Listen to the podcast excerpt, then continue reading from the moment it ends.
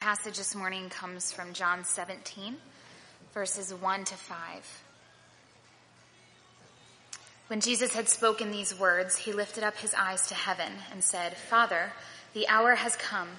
Glorify your Son, that the Son may glorify you, since you have given him authority over all flesh to give eternal life to all whom you have given him. And this is eternal life, that they know you, the only true God, and Jesus Christ, whom you have sent. I have glorified you on earth, having accomplished the work that you gave me to do. And now, Father, glorify me in your own presence with the glory that I had with you before the world existed. This is God's word. Amen. Please be seated. The book of Genesis opens with the words, In the beginning, God created. The preeminent word is God, not created. For creation doesn't define who God is. Creation does not give God his identity. It is God who already has an identity, who therefore creates, and creation becomes an expression of who God is. Now, why does that make a difference? Because if we start with creation and give God the identity that God, in his essence, is creator, then we can understand why many believe that all gods are the same because he is the creator. And so each religion identifies a creator and we could look at that and say, well, because the essence is of God is creator, therefore all gods are the same because we all worship a creator. But God's identity is not wrapped up in his creation. He has an identity before he creates anything. And that identity is as a triune God, Father, Son, and Holy Spirit. And when we understand who God is in the very essence as a triune God, it is that God who creates and therefore, the fingerprint of that God is on all of creation. All of creation is an expression of who that God is. Therefore, when we understand God, and only when we understand the triune God of Scripture, will we begin to understand what life is about and why God has us living life the way He wants us to live it. It is He who created, therefore, life is an expression of Him. Now, theologians are beginning to see this more and more. They're experiencing, they're espousing it. Uh, just cite three. Ralph Smith wrote, Obviously, an adequate statement of the Christian worldview must find its center in the Trinity, for the Christian God himself is the heart of the Christian understanding of the world.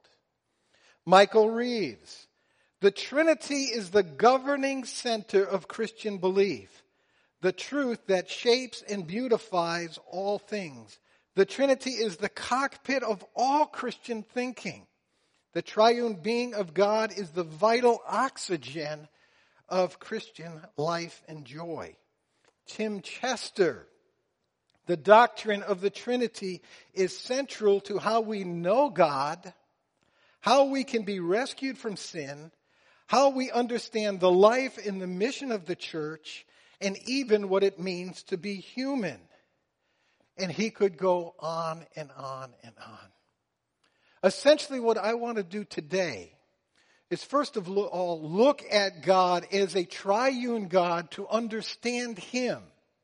And when we understand God, we will then understand life, and I will begin to under, unpack how life is an expression of that God, and life only makes sense if we have a triune God. Our Father, what we are speaking today is the depths of the knowledge of you. We will only skim the surface. But Lord, give us that surface today. Not just so we understand you a little better intellectually, but that those truths would resonate in our hearts, that our hearts would beat with you that it would open up our eyes so that we could see life as you meant it to be, that we could put on Trinitarian glasses and see life in a fresh and a new way, and that that will bring us closer to you and help us to walk more closely with you and enjoy the life that you meant us to experience. In Christ we pray. Amen. Genesis opens with the words, in the beginning, God created. The Gospel of John starts the same way. And it's not a coincidence. John starts it the same way intentionally because he wants us to be thinking of Genesis 1. And he says, in the beginning. And now he gives us a greater definition of who that God is of Genesis 1, who creates. And he says, in the beginning was the Word. Now, we see later in the same chapter, the Word is a reference to Jesus Christ.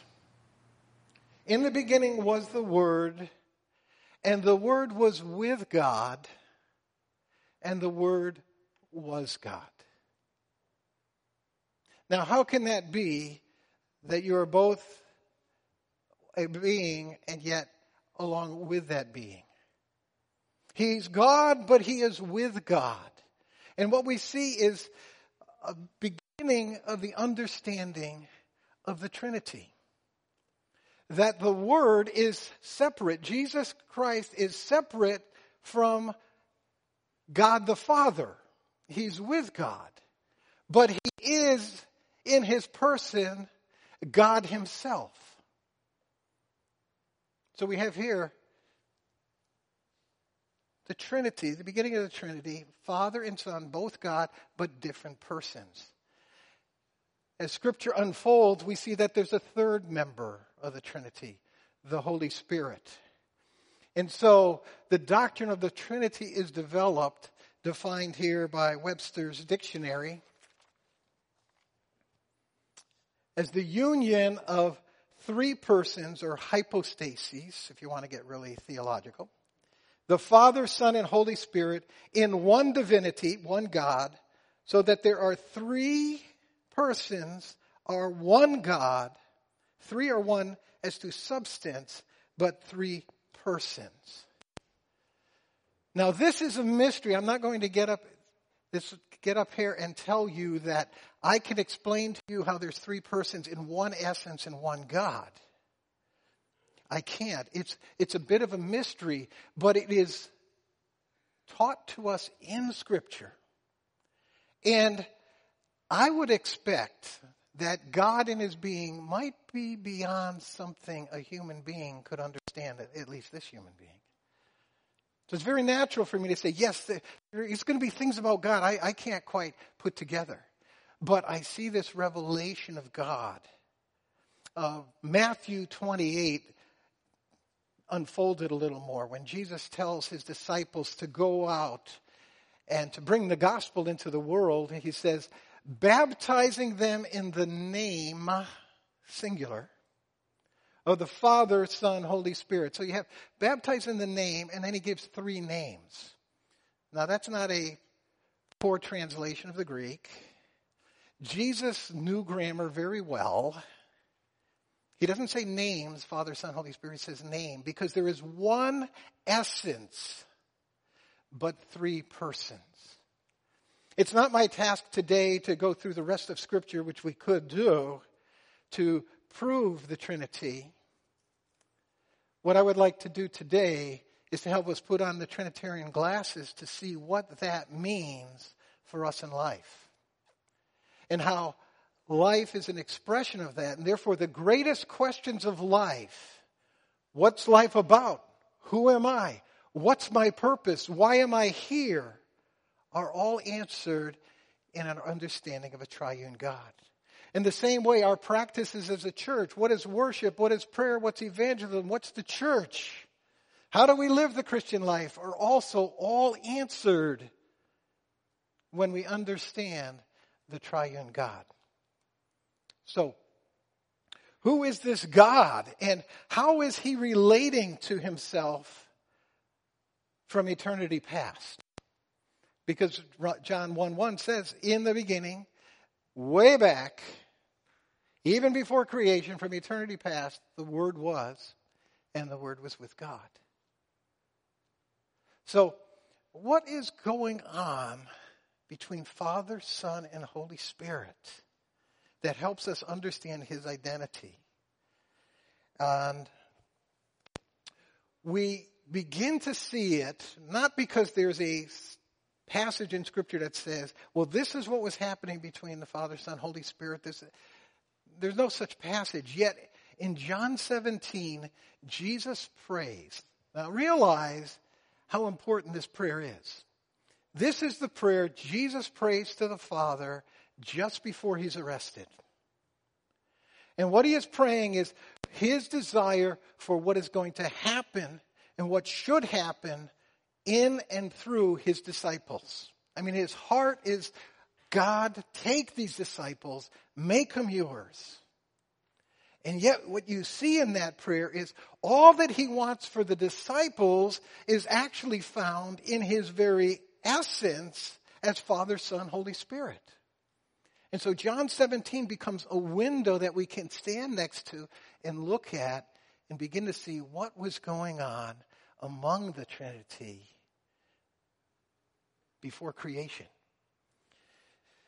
So Jesus prays in John 17, 24, You loved me before the foundation of the world. So what's going on? The Father loved the Son.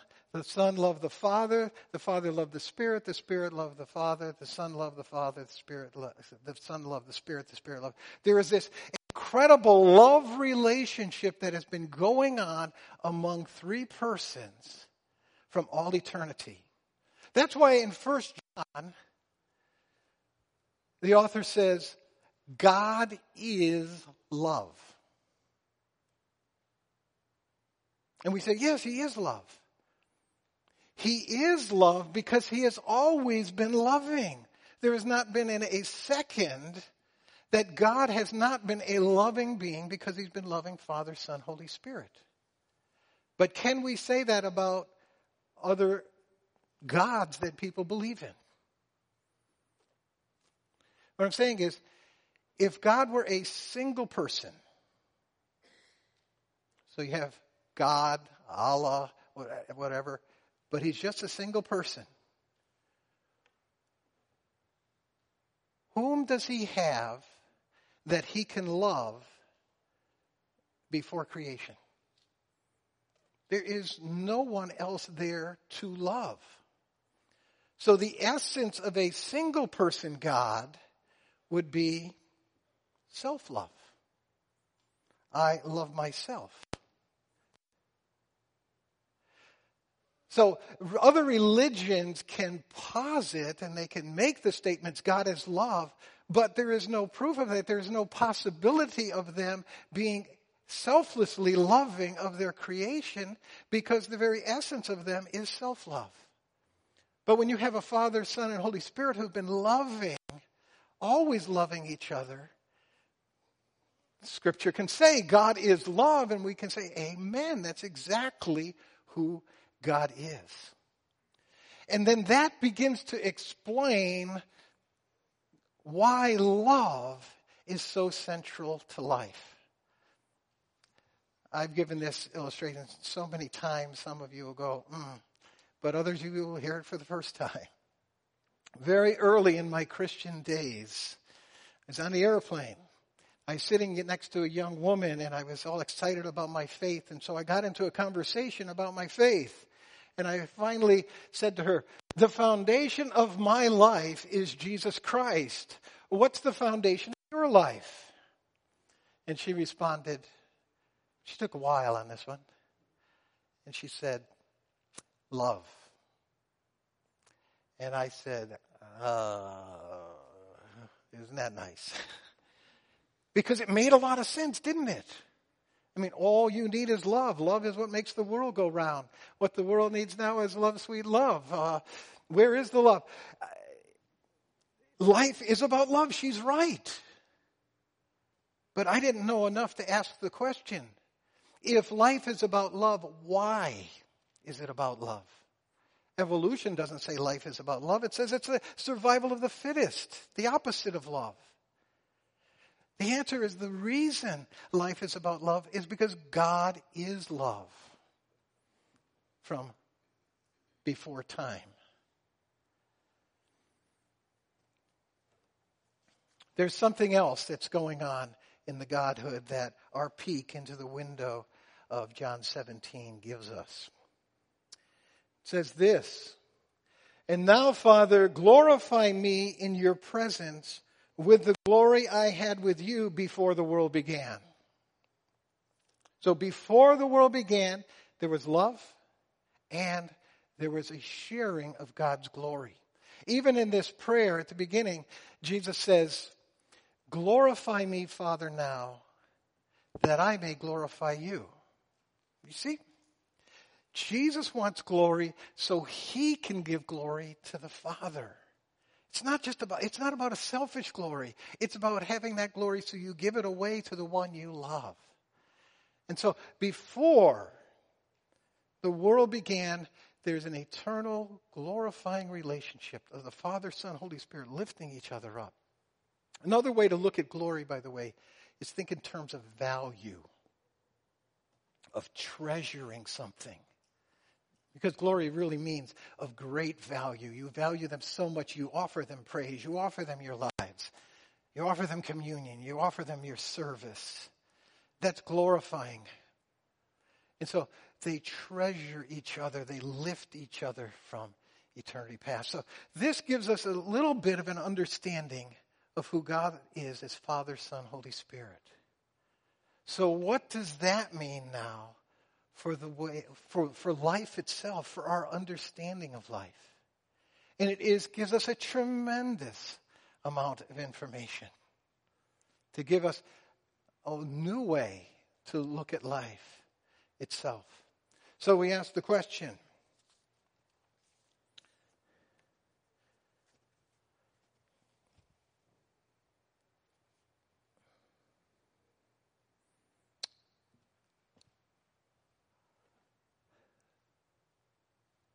why would a triune God who had everything create the world? Think about it. There's love, there's glory. They have everything. So why create? So let me start with the opposite. Why would a unipersonal, a one person God create the world? And I like to think of it in this way you are on a desert island, you're all alone, why would you want someone to join you? You'd want someone to join you because you're lonely. You want someone to talk with. You want somebody who to love, somebody who would love you, somebody who might value you, somebody who could help you. So if you're all alone, you create because you have a need. Because you want somebody to love, you need somebody to love you back. And so there becomes a self centered reason for creating. By the way, many in our culture think of God in those terms. I remember a time somebody asked me, uh, What's your purpose in life? And I said, My purpose in life is to glorify God. And their response was, Boy, you have a narcissistic God? And all I could say is, no, I don't. But I couldn't explain why he wasn't narcissistic. I would say, well, it benefits me too. But you know, they're absolutely right if God's unipersonal. But the mistake is our culture, even though they, even Christians might say he's Trinity, but we don't start with the idea he's Trinity. We start with the idea he's creator, and you end up with a narcissistic God. Now, think in a different way. You're at a party. You are having the greatest experience at this party. Tremendous joy. Just like the Father, Son, Holy Spirit, there is love, there is glory, there's lifting up. You have the ultimate joy. You don't need anybody else. Why do you invite someone else to that party? The reason? Because you are having such an incredible time. You want others to experience that. It is complete self giving love. And since the essence of God is love, that's the way he's going to be thinking. This is so great. My love pours out. I'm going to create so others can experience what I'm experiencing. Uh, George Marsden put it this way It's consistent with the nature of a God who is essentially loving to create a world of beings and communicate the love and delight he had in himself in them. So, what does that mean? Again, we go back to Jesus' prayer in John 17 and listen to these words Father, just as you are in me and I am in you, may they also be in us. Get, Jesus is praying for what he wants these disciples to experience, what he wants you to experience, and he's saying, I want them to experience with us exactly what we are experiencing with each other.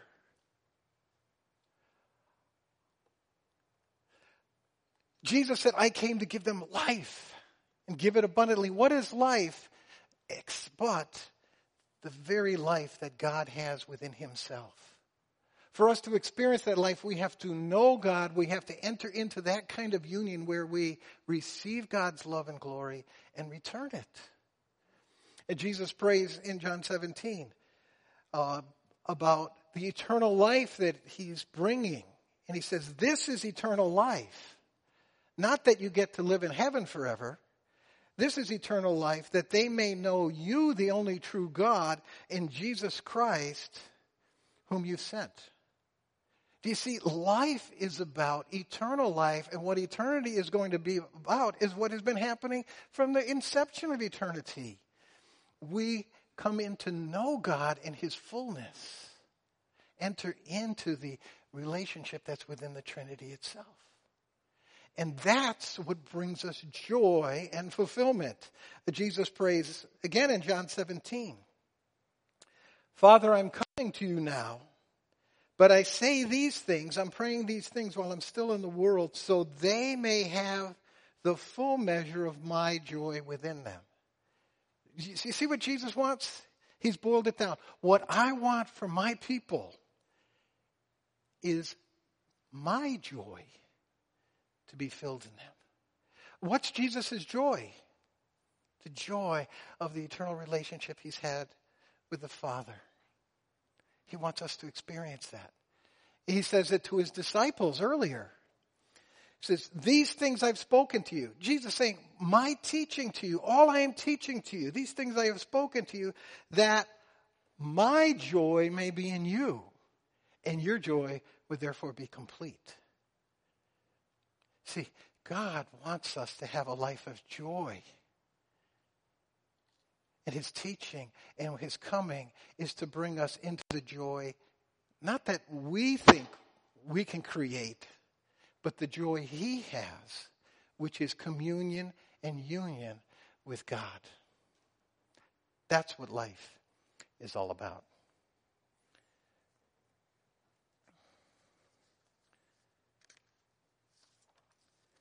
So, when you think of life, It's first about receiving God's love, receiving His glory. And again, the glory there is the value He gives us. In fact, He gives us a glory because we are created in whose image?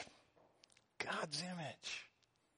Ultimately, Romans says, those whom He foreknew, He called. Those He called, He justified. Those He justified, He glorified. See, God is about giving us glory, not his, his own personal glory that we are glorified like God, but we are glorified in holding the image of God Himself. And so the Christian life is about first receiving and bathing ourselves in the love of God and how much He treasures us and allowing that to fill us so we don't need to turn anywhere else to be filled. And you know where that we get filled the most? At the place we see the greatest measure of God's love. At the cross. In the gospel. That's why you hear from this pulpit almost every week. Preach the gospel to yourselves regularly, every day. Because it's there we get filled with how much God loves us and treasures us. But that's what's happening at the divine party. God's offering his love and his glory. But if a participant in the party also gives it back, right? If you come into a party, you just don't stand there and let everybody come around you. You, you give back to them as well. And so for us to experience the fullness of joy isn't just to sit back and receive. That's where the Christian life starts. But it's now returning that back to God. Loving Him. We love because he first loved us. So receive his love, return that love, receive how much he treasures and values us, and treasure and value him back. The Westminster Greater Catechism asks the question about the purpose of life. It puts it this way The chief end of man is to glorify God and enjoy Him forever. As you look at that picture of the Trinity, do you see that? glorify God. Why? Because that's what it, that's the way we experience the fullness of God's divine party. Enjoy Him by receiving His love, receiving His glory, sharing it back, and now experiencing what God has experienced. So, when we're asked to glorify God, it's not narcissistic. It's for our benefit to bring us into the beauty and joy of what life is all about. I like to use an illustration I've used a couple times here as well. And that is the Red Sox, uh, the Boston, of course, is the city of champions, right? We've had a, we've had a number of championships in this three recent uh, World Series, three recent Super, uh, Super Bowls, an NBA championship, and NFL Stanley Cup. Each time we have a parade. A million people lined the parade route. And you know what they're doing along that parade route? They're glorifying the Red Sox. They get in their duck boats or the Red Sox, whatever team it is, the Celtics, uh, And they're all cheering and they're praising, Go, David Ortiz. We love you, David. Now, does anyone sit back and say, oh, How narcissistic those Red Sox are? They're making a million people line up in the streets and cry out praise to them. No, every person is there voluntarily because they want to bask in the glory of the Red Sox victory. They've actually, none of them pitched an inning, none of them got up to pinch hit. They just cheered their team. And now, because of their attachment and love for the Red Sox, they are basking in the glory of God. See, that's what glorifying God is. Lifting Him up because we love Him, because we are basking in His glory. And it ends up serving us and bringing us into an incredible joy and celebration. Now, I've been talking about us as individuals with God. But I look around here and I see that God created other beings. So, how am I to relate to others in the same way that I am relating to God?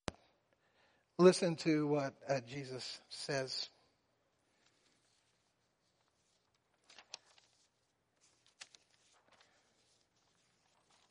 I have given them the glory that you gave me, that they may be one as we are one.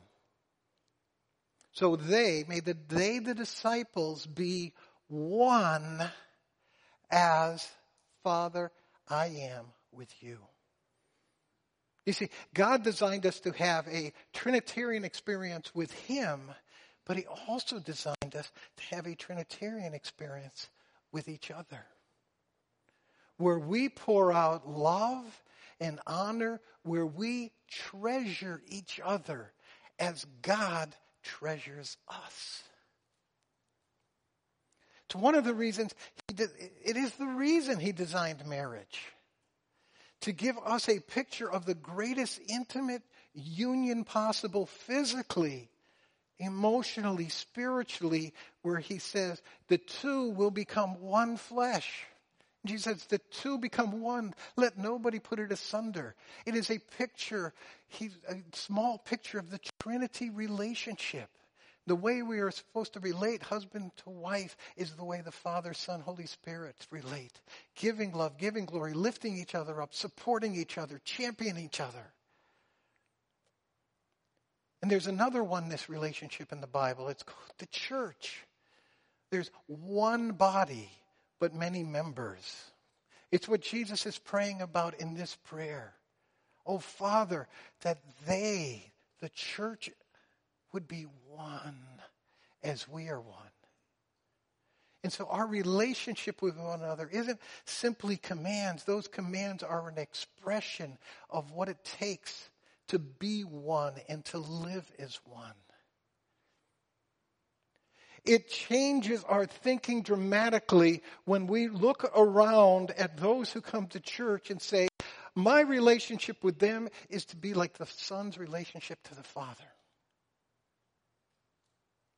That should transform us as a church. You see, when we understand the triune God, we begin to see life as it is meant. We understand what life is all about. We understand our purpose. We understand now marriage. We understand the church. And we begin to understand so many questions the Christian life is not about doing things. It's about a relationship. We often say that Christianity isn't a religion, it's a relationship. Why? Because God is a relationship. And that's the only way the Christian life could be, is a relationship of growing and knowing God. The motivation for Christian living isn't I've got to, I've got to get there to God. The motivation for Christian living is I am so loved by God that I live for God. Why? Because that's what's going on in the Trinity. The commandments of God are not a list of rules, kind of like the test of whether you can measure up to God and what He wants for you. The commandments are, Jesus expressed it. Love God with all your heart.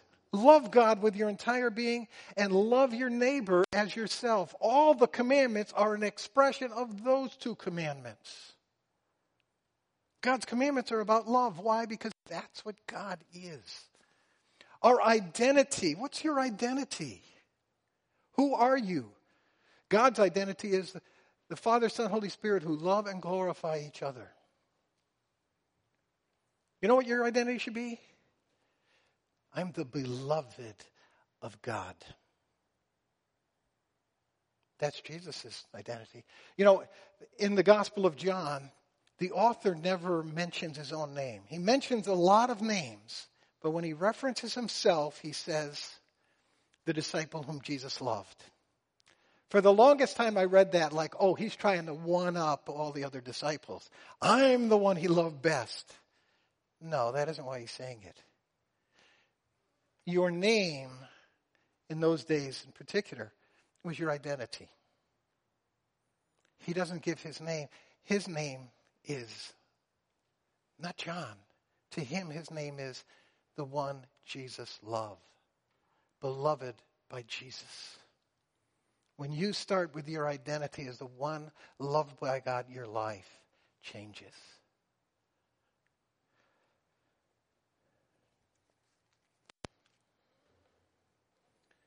What is sin? Is sin breaking the rules? If we understand the triune God, we see sin is about breaking a relationship. Sin is really about us not receiving our fulfillment from God, but it's about turning to other things to get our fulfillment. It's not finding our joy in the divine party, it's going after things that we think will give us joy. That's why they're called idols. That's why sin is called in the Bible adultery. It's about a breaking a relationship, a love marriage relationship with God Himself. And Satan, his, his desire isn't let me wreak as much havoc as I can in people's lives. His desire is to separate you from God's love, to get you to believe God is not good. You cannot trust Him to fulfill you. And when he's removed you from God fulfilling you, then he tantalizes you with all the trinkets of the world, which ultimately are the sin as you move after those things. What is prayer? Is prayer about getting things from God? No, prayer is about bringing us into that union with the Father. It's about us becoming so one with God that our prayers end up being, Thy kingdom come, Thy will be done on earth as it is in heaven. And what is worship? We just described it, didn't we, in the, uh, the Red Sox part. Uh, it's about us attaching ourselves so deeply to God because we have received His love in such a grand way, we can't help but explode in celebration of God Himself. And we could go on and on. Oh, what is evangelism? It's about those who are not in the circle with God. And us reaching out and saying, Come into the love of God come into what you were meant to be. What is salvation? It isn't getting a ticket to heaven. It's about experiencing God Himself and living in that eternal relationship of knowing Him. When we understand God, we understand life. And it's the only thing, the only thing that makes sense of life as we know it. That there's a triune God. The first miracle of Jesus was at a wedding. They ran out of wine. And Jesus takes six water pots and turns them into the best wine they had ever tasted. It wasn't a gigantic miracle in the sense that it raised somebody from the dead, gave somebody sight. It was rather minor. It saved a couple from embarrassment. But the power of that miracle and the reason it was the first miracle is Jesus is trying to display to us this is what the Christian life is all about. This is what I come to offer you. I come to offer you a marriage with God.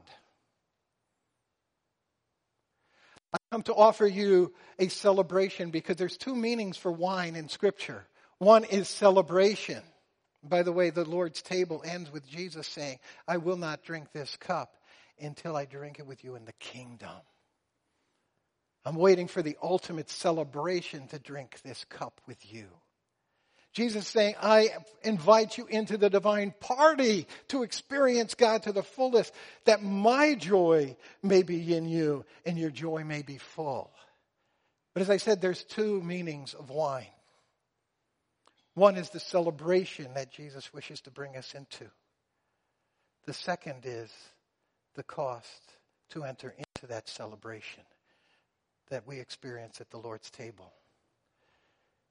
Because the cup also represents the blood of Christ that is shed so that we can come into that celebration.